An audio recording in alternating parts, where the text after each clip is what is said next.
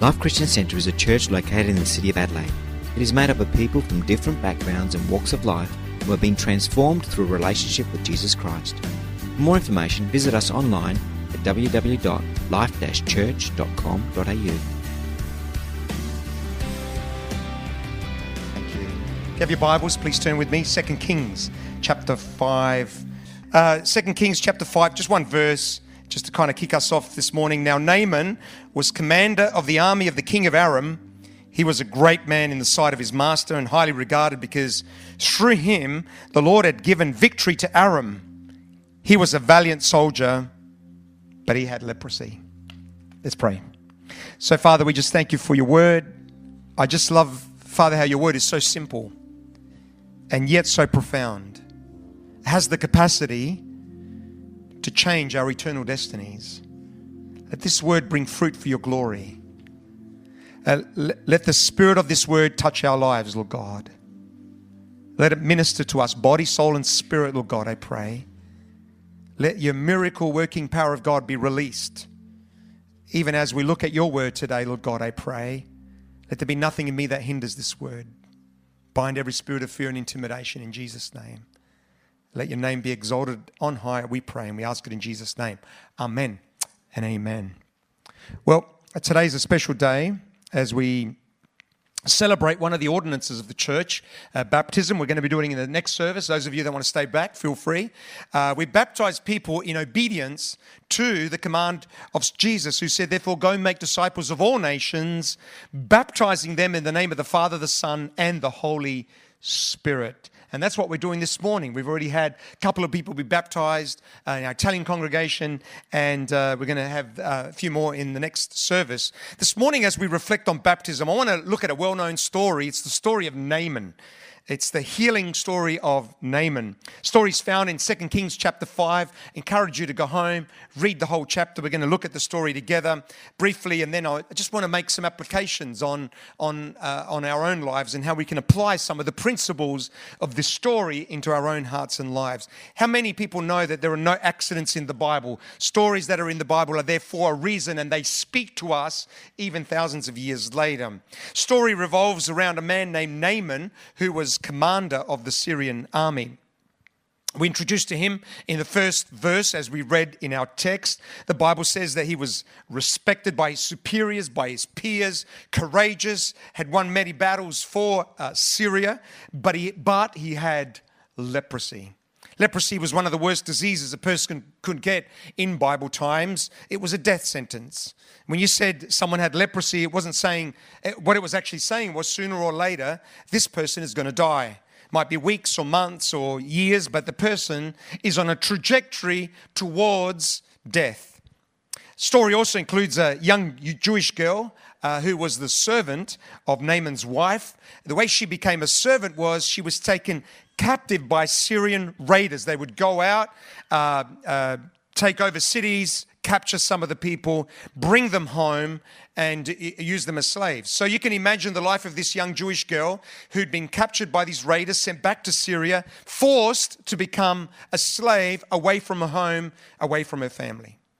You might think she's bitter. You might think she's angry, upset.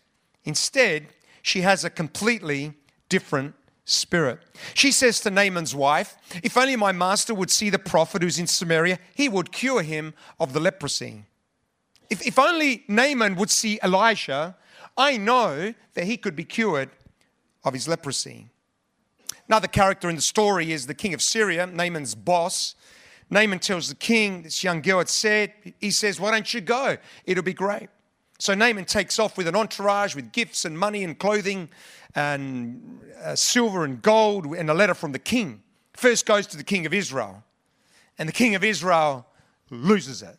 Like he's going, who he knows, he knows Naaman's reputation, he knows who this guy is, and he starts to think, What's he doing coming to me? What's he doing coming to me thinking that I could actually uh, uh cure him of this leprosy? He's only coming to me because he wants to pick a fight. He says, there's no way that I could cure him of this leprosy. Elijah, prophet, our fourth character in the story, hears about this and says, Just send him to me. So Naaman goes to Elijah. Elijah uh, doesn't even come out to speak to him, sends out his servant to say to him, Go wash yourself seven times in the Jordan, and your flesh shall be restored. It was a simple message, no long sermon, no dramatic uh, prayer meeting, no shouting, no special anointing of special oil. Elijah just sends a messenger out and says, Go wash yourself seven times in the Jordan, you'll be healed. Naaman's ticked off. He is absolutely ticked off. Elijah's not even showing any respect, doesn't even come out.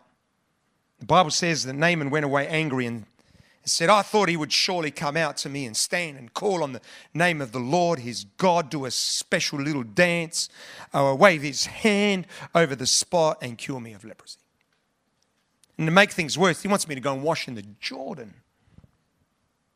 So many better rivers in Syria. So Naaman is disgusted, feels disrespected, and he decides to go back to Syria in a rage, the Bible says. He's fuming, fuming. So Naaman's servant waits till he cools down a bit. And then he says, My father, if the prophet had told you to do some great thing, would you not have done it? How much more then when he tells you, just go and wash and be cleansed? He says, if Elijah had asked you to take a city, capture enemy soldiers, prove your worth, you would have done it. All he's asked you to do is wash yourself in the Jordan seven times. For goodness sake, why don't you at least give it a try? What have you got to lose? So, after thinking about this high powered, battle hardened general, does something he's probably never ever done before, he humbles himself. He humbles himself and decides to obey the prophet. He goes down to the Jordan, washes himself seven times, and on the seventh time, he comes up and he's completely whole completely cured of leprosy. Do do we still believe that God heals today? I want to believe it in the name of Jesus. I challenge myself weekly to believe that God can do the impossible. I understand, you know, that miracles are temporary, salvation is eternal. I get all of that, and, and, and certainly we're going to talk about that this morning. I want to believe for the greatest miracle but I still want to believe that God is going to move amongst his people with power in the name of Jesus. Naaman then goes back to Elijah and says, Now I know that there is no God in all the world except in Israel. Naaman not only had a physical healing in that moment, he also had a spiritual healing. I know that who the true God is, I will submit my life to him. Naaman offers Elijah all these gifts. Elijah refuses them. You should read the rest of the chapter because there's a great story there about his servant. It was not great, but, but it's, a, it's a very good story.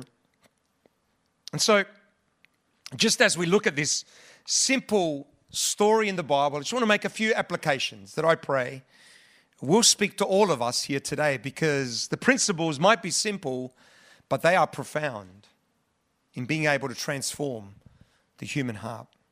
First thing I want us to note from the story is that Naaman has an incurable disease. Love the way the text introduces him. Now, Naaman was commander of the army of the king of Aram. He was a great man in the sight of his master, highly regarded because through him the Lord had given victory to Aram. He was a valiant soldier, but he had leprosy. Notice how he's presented commander of an army, great man, highly respected, successful, valiant soldier. Kind of saw myself there. I don't know about you, but I just. Sorry. Um, you, you, can just imagine what kind of a man this guy was. He's this uh, type A, he's a go getter, strategic, he's smart, um, no problem ever to be. He's the kind of guy you want on your side, not on the opposition side. You know what I'm saying? And I just love the way the Bible says, describing this great man, adjective after jack, adjective, but he had leprosy. Bible times there was no cure for leprosy. Leprosy was a death sentence. It was just a question of time before he would be ostracized, deteriorate, and die. And despite his strength, his intelligence, his, his strategic thinking, the, despite the position that he was, we've just heard what an incredible man he was. That, that despite his stature, his intelligence, strategic thinking, couldn't deal with the leprosy in his life. Throughout the Bible, leprosy is presented as a type of sin. Leprosy, like sin, starts out small. It's just a little redness in the skin, It doesn't look like much. It just looks like a little bit of a rash. Nothing, nothing, uh, nothing too serious. But it would gradually get worse and worse and worse and affect the whole body. In particular, it would deaden the nerve endings where the person would no longer feel uh, parts of their body. And as a result of that, you know, some of the, the literature that I've read says, you know, they would be sleeping at night. Mice would kind of start chewing off parts of their parts of their fingers and so on. Eventually, they became disfigured. They would be marginalized and alone. Sin has the same trajectory in our lives. Starts off small. It's just a little thing. It's really not that big. What's the problem, Pastor Joe? You're just old school. That's the problem with you. It just starts off as a, as a little thing, but it gradually grows and then grows and then grows and grows and grows until it affects our whole body, our whole lives. Causes us to no longer sense the presence of God. We can no longer feel the touch of God, where before we were very sensitive to the presence of God. We're no longer hearing the voice of the Holy Spirit because we've continuously said no to the Holy Spirit. So much so now we can come to a church, we can, we can be in a worship service, hear the word of God, but it doesn't change us or shift us. We continue with our behavior. And slowly, it continues to grow until we become marginalized and alone as we experience the consequences of sin. Like leprosy, sin is painful, progressive, it is contagious, and it changes us, it disfigures us, it changes who we are. It, it, it, it, changes who we are. It changes how we look. There's, it's like a, a, a, and I've seen this in some people, some people who love God, worship God, and then, and then they, they turn away from God. It's like a darkness comes over their life. It changes who you are. Sin changes us. Make no mistake about it.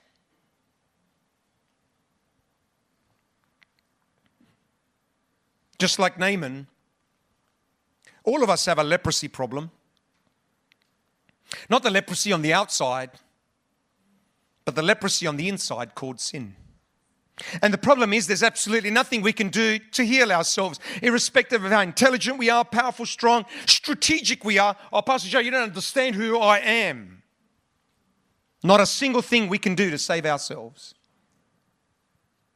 Some people joke around and say, when I get to heaven, I'm just going to slip, you know, Peter a 50, you know, get through the door. Heaven is a little bit like Italy. It's not what you know, it's who you know that matters.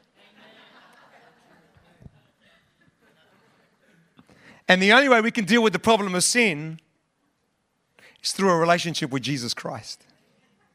Bible says, and everyone who calls on the name of the Lord shall be saved. And everyone who calls on the name of the Lord shall be saved. Not a church, not a religion, the name of the Lord. Second thing we notice in the story is the young girl. To me, she's the hero in the story. You know, we, Naaman's presented as this amazing guy, you know, and, and she's the little girl. She's the, she's the nothing. She's the servant. She's the, she's the one who was kind of captured. But to me, she's the hero. In, in God's eyes, she's the giant. Naaman is this a small, insignificant person. And here's this girl who had every reason to become angry, bitter, resentful.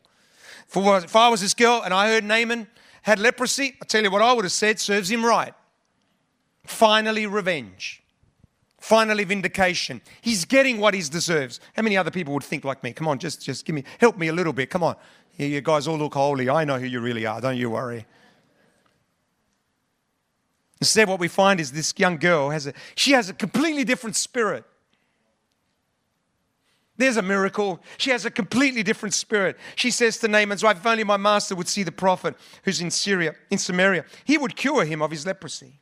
Speaks to us, this girl speaks to us about a couple of things. First, the pain in our lives can either make us bitter or it can be a source of growth in our lives.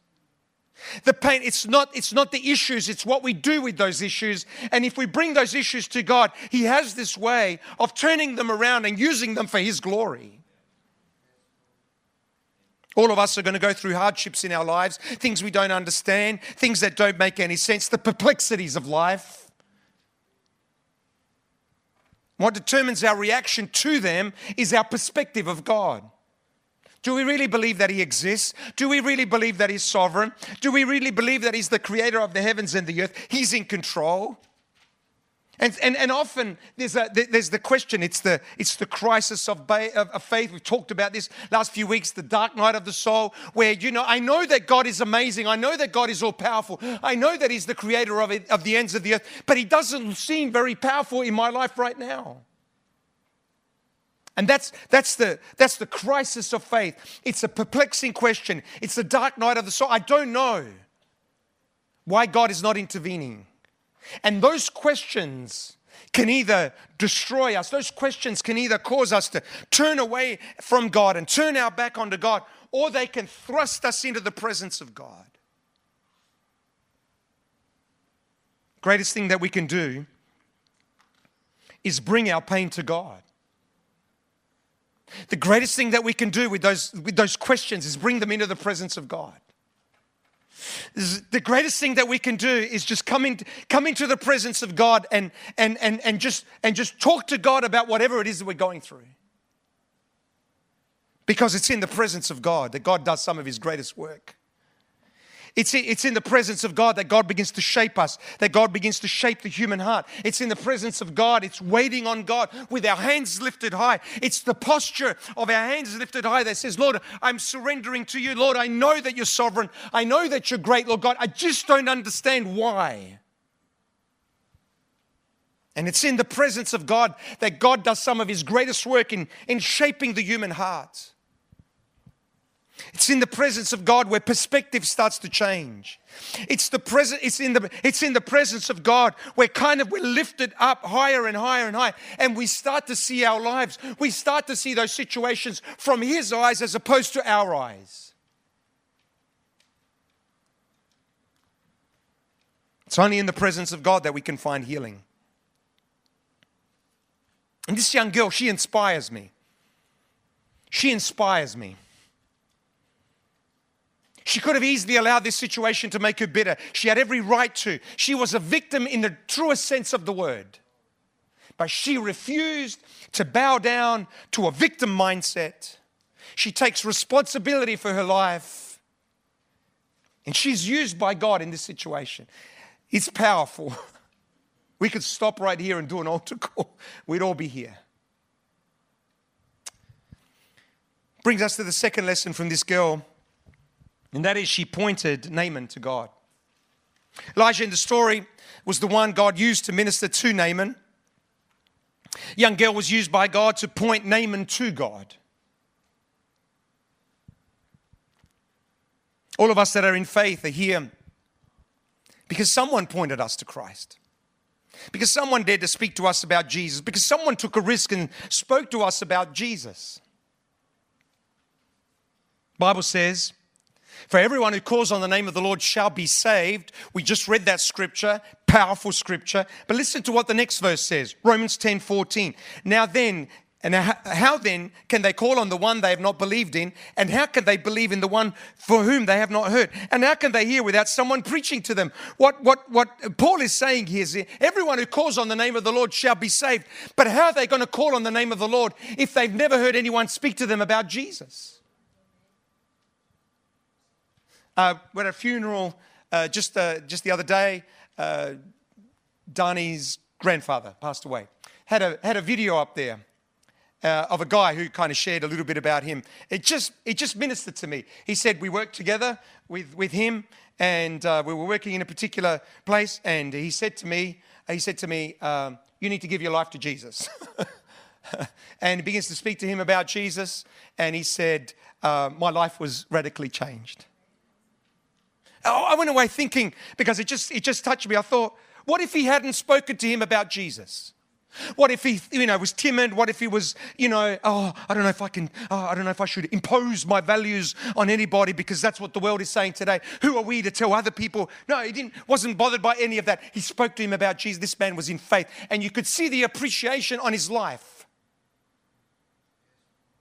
How will they call on the name of the Lord if no one speaks to them about Jesus? And here was this young girl who dares to say, Why don't you go to Samaria and you'll meet Elijah? But more than that, you're going to actually meet God.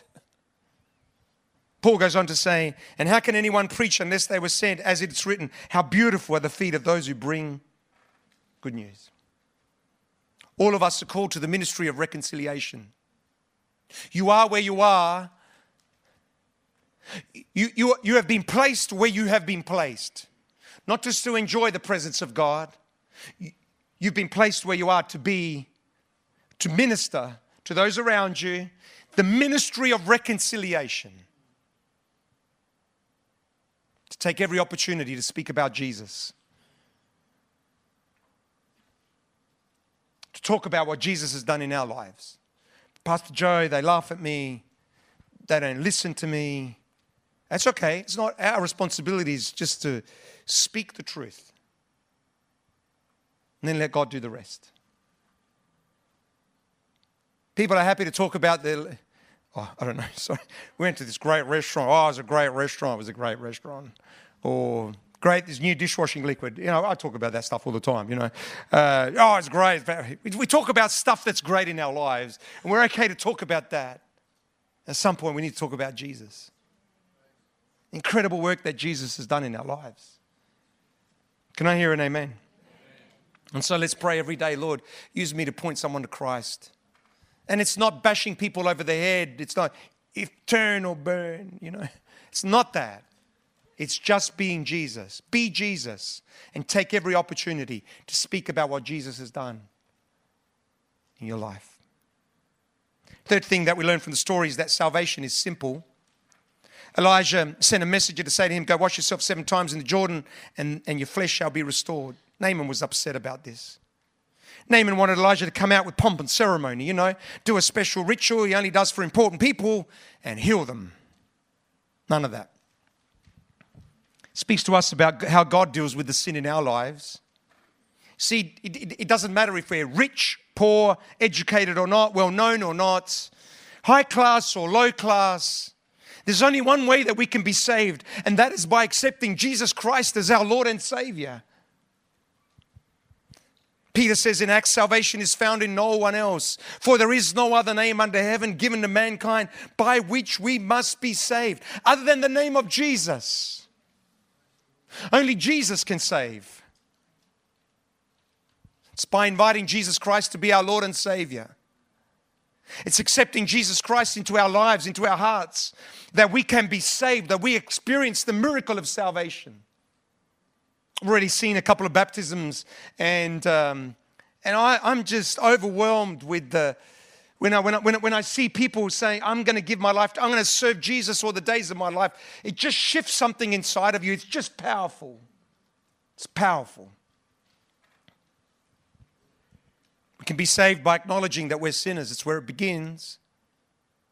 Believing that Jesus died on the cross for our sins and confessing him, confessing him as our Lord and Savior.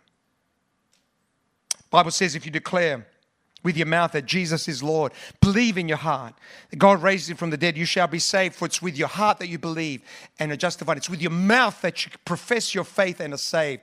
It's in your, Pastor John, just believe it in my heart. I'm just a heart. I'm just, it's, all, it's not just about the heart, it's the confession of our, of our lips. I'm a follower of Jesus Christ. I want to serve Jesus Christ all the days of my life. Once we've accepted Jesus, then the Bible says we need to get baptized in water. It's the next step in our faith journey. Baptism doesn't save us, but it's a seal of the decision we've made to follow Jesus Christ. A person that says, I'm a follower of Jesus Christ, but I don't want to get baptized, doesn't make sense. Baptism is a public confession of our faith in Christ, first to God, then to the enemy then to the people that are there today, uh, that, are, that are there watching as of today i choose to follow the Lord Jesus Christ. It's saying to God, Lord, I want you to know that as of today, I'm to I'm to serve you all the days of my life. It's saying to the enemy, the spiritual forces around us to say, You throw whatever you want at me, but I'm going to be serving the Lord Jesus Christ all the days of my life. And it's saying to the people that are watching, as of today, you can count me in. I'm a follower of Jesus Christ. Salvation is too simple. That's the problem with it, I think. If it was a bit more complicated, I think people might actually be open to it. God doesn't say, you know, to be saved, you need to pray for hours. You're not praying long enough. Do a pilgrimage. You know, I was we were in uh, South America one time and we, we saw this pilgrimage that they do. People were saying they do them, some people do them on their knees. They're scraping their knees, thinking that God is so, man, did you do it on your knees? Oh, that's, oh, I'm so impressed. Sleep on nails, some people think that's what God wants us to do to be saved. Eat nuts. Nuts are okay, you know, I mean, just got to get the right ones, you know.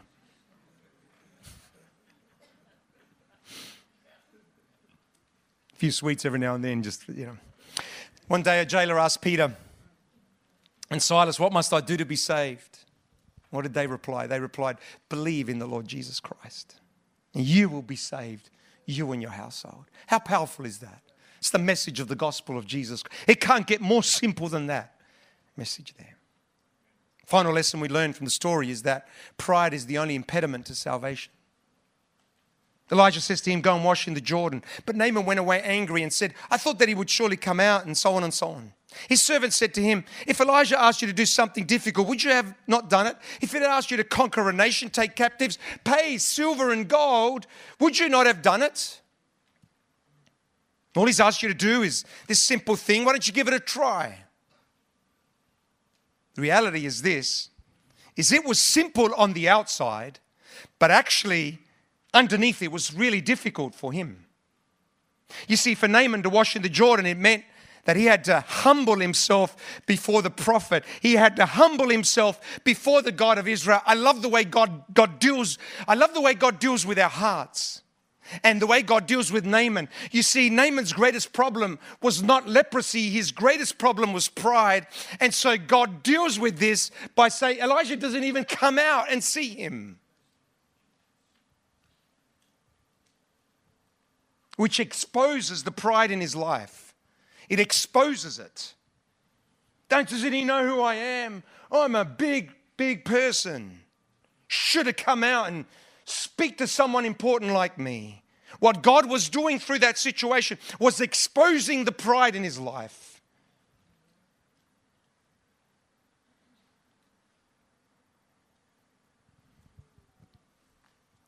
And so Naaman had to make a decision either to surrender control to God or not.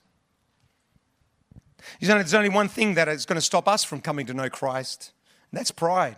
What will people think? What will they say? You know, I'm going to look weak, and the list goes on and on. Underneath all of that, underneath all of those reasons why people don't give their life to Jesus Christ, is ultimately pride. It's not always, but it's usually pride. Naaman's greatest problem was not leprosy, but pride. And all of us have to deal with the sin of pride in our own lives. Oh, Pastor John, I'm, I'm, I'm pretty humble. No, we've, all of us have to deal with the sin of pride in our lives. Because at the core, the problem of sin is actually a problem of pride. Or, or, or sin, doesn't matter which one it is, at the core of it, it's a problem of pride. And for many people, they give, they're, they're willing to give assent to God. In other words, yeah, I do believe God. Yeah, Pastor I like the church, but, but they don't want to be known as a Christian. They certainly don't want to get baptized. They, don't, they certainly don't want anyone to know that, they're a, that they're, they might, the people might think they're a fanatic. Why would I have to get all wet, have a bad hair day, stand in line, go in the water, do this thing? The reason why we get baptized is because Jesus commanded it. Jesus commanded it. And the Bible says for us to be washed clean, all we need to do is this really simple thing. For us, for us to be washed clean, for us to experience salvation, we just have to do this really simple thing. Accept Jesus Christ as our Lord and Savior. And ultimately, it's about getting past our pride, our independence, an independent spirit which, which can, continues to come back and, and, and, try to grab our hearts. We need to come before God and say, I have sinned. There's not a thing I can do to atone for the sin in my life. I can't reconcile myself with God. I need help from someone. I need help from a third party. I need what Jesus did on the cross to be applied to my life. And I humbly receive salvation. We walk into the baptismal tank and we're, and we're washed clean. Baptism speaks to us about the decision that we've made. It's a, it's a confirmation of a decision we've already made. And it represents so many things. One of the things it represents is to be washed clean of our sin. I wonder there might be someone here today. You've never given your life to Jesus Christ. You say, Pastor Joe, but I'm a pretty good person. And no doubt you are a pretty good person. And I'm sure you are. But listen to what the Bible says. It says, All have sinned and fall short of the glory of God. All have sinned and fall short of the glory of God except you. All have sinned. I have sinned. We've all sinned. And we fall short of the glory of God. None of us are perfect. No one's, I'm sure we would all agree with that one fact that none of us are perfect. All of us have a leprosy problem, a sin problem. And the Bible goes on to say, For the wages of sin is death, but the gift of God is eternal life in Jesus Christ. The wages of sin, the consequences of sin is death. Death meaning eternal separation from God. But the gift of God I love the way it represents as a gift. It comes packaged as a gift. The salvation is a gift. All you need to do is accept it. Nothing else you can do to earn your salvation. God offers you and me the gift of salvation through a relationship to Jesus Christ. And the first step is to simply say yes to Jesus. It's to invite Jesus into our life as our Lord and our Savior. It's to say, Jesus, I give my life to you. I want to serve you all the days of my life. You're my creator. You're the one who, who, who has, uh, has a plan and a purpose for my life. And I surrender my life to you. It's where salvation begins. Bible tells us the story of a leper in Matthew, and the Bible says, And behold, a leper came and worshipped him, saying, Lord, if you're willing, you can make me clean. Jesus reached out his hand something you, you were certainly not meant to do in that time. And he touched the man. I'm willing, he said, be clean. And immediately he was cleansed of leprosy. The only thing that we can do to deal with the sin in our life is come to Jesus Christ. It's to fall at the feet of Jesus and begin to worship him. I wonder, is there something stopping you from making that decision?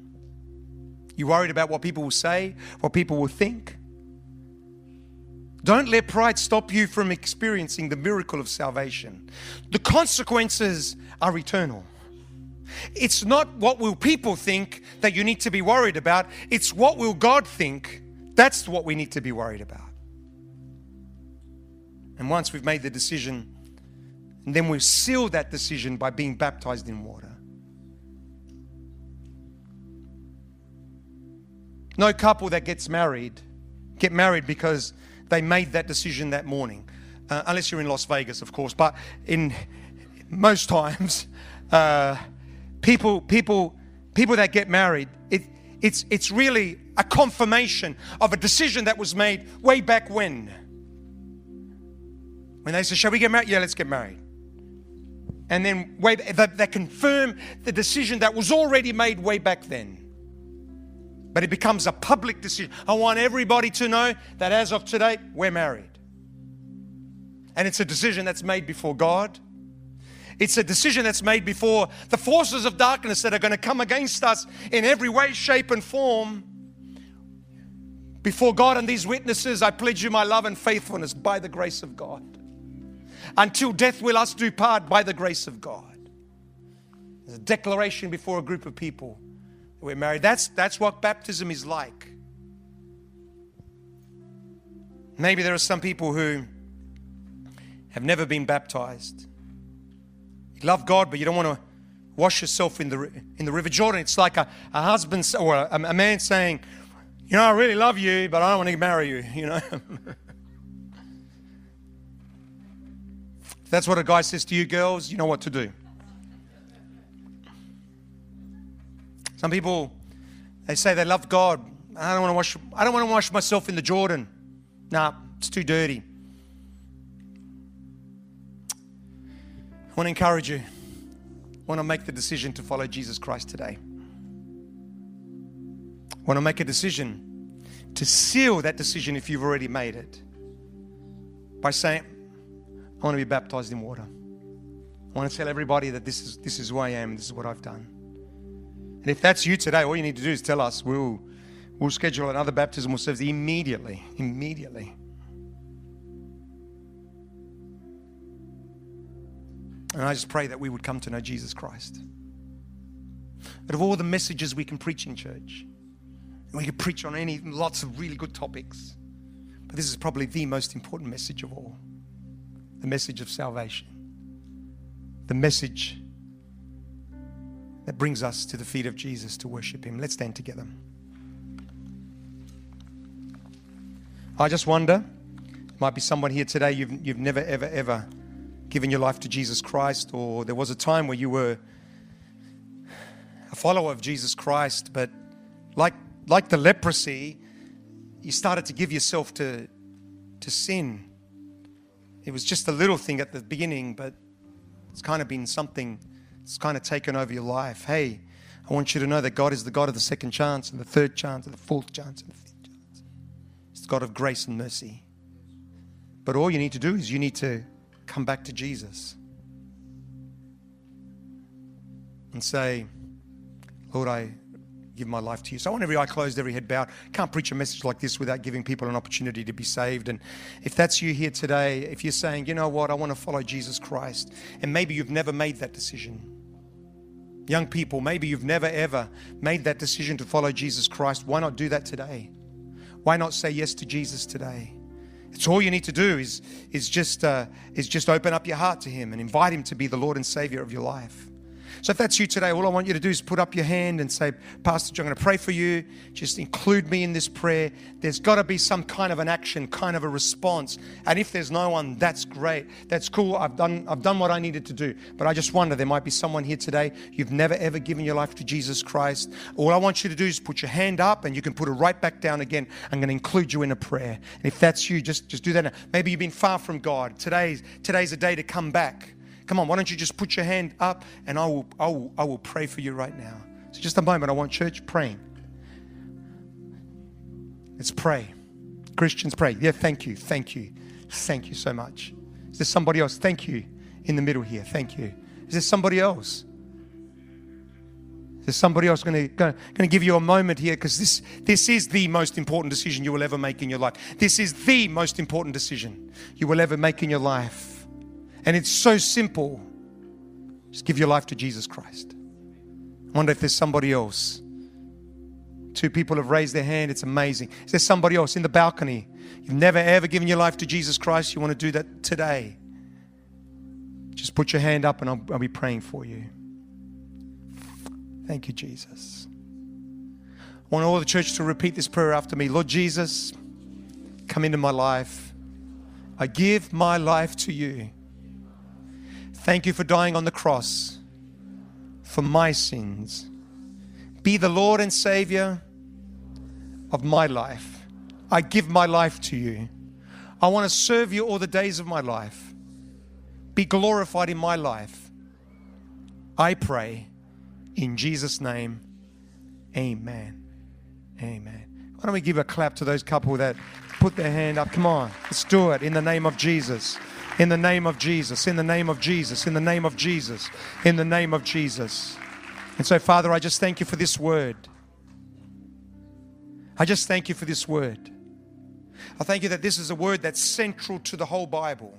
For God so loved the world that he gave his one and only Son, that whosoever believes in him shall not perish but have eternal life. Father, as we go from this place, let us have the spirit of this servant girl who refused to look to her own needs, what was best for her. Father, instead, she had a kingdom perspective. And she made a difference in people's lives for eternity. Would you, would you open our eyes so that we could see what you see and help us to be an instrument of reconciliation, an instrument that is used by you to bring people to a knowledge of Jesus Christ. We love you so much, Lord God. We love you with all of our hearts, our soul, our mind, and strength. You've done so much in our lives. You've blessed us in so many ways, Lord God. You've filled us with joy. You've filled us with peace. You've filled us with a sense of purpose and meaning in our lives. We're so grateful for everything that you've done in our lives. And I just pray, Father, help us to, to, to introduce people to you, I pray. Give us a vision of what it is you want to do in our city and nation, we pray. And this we ask in Jesus' name. And all God's people said, Amen and amen. God bless you. Have a great week in Jesus' name. Amen.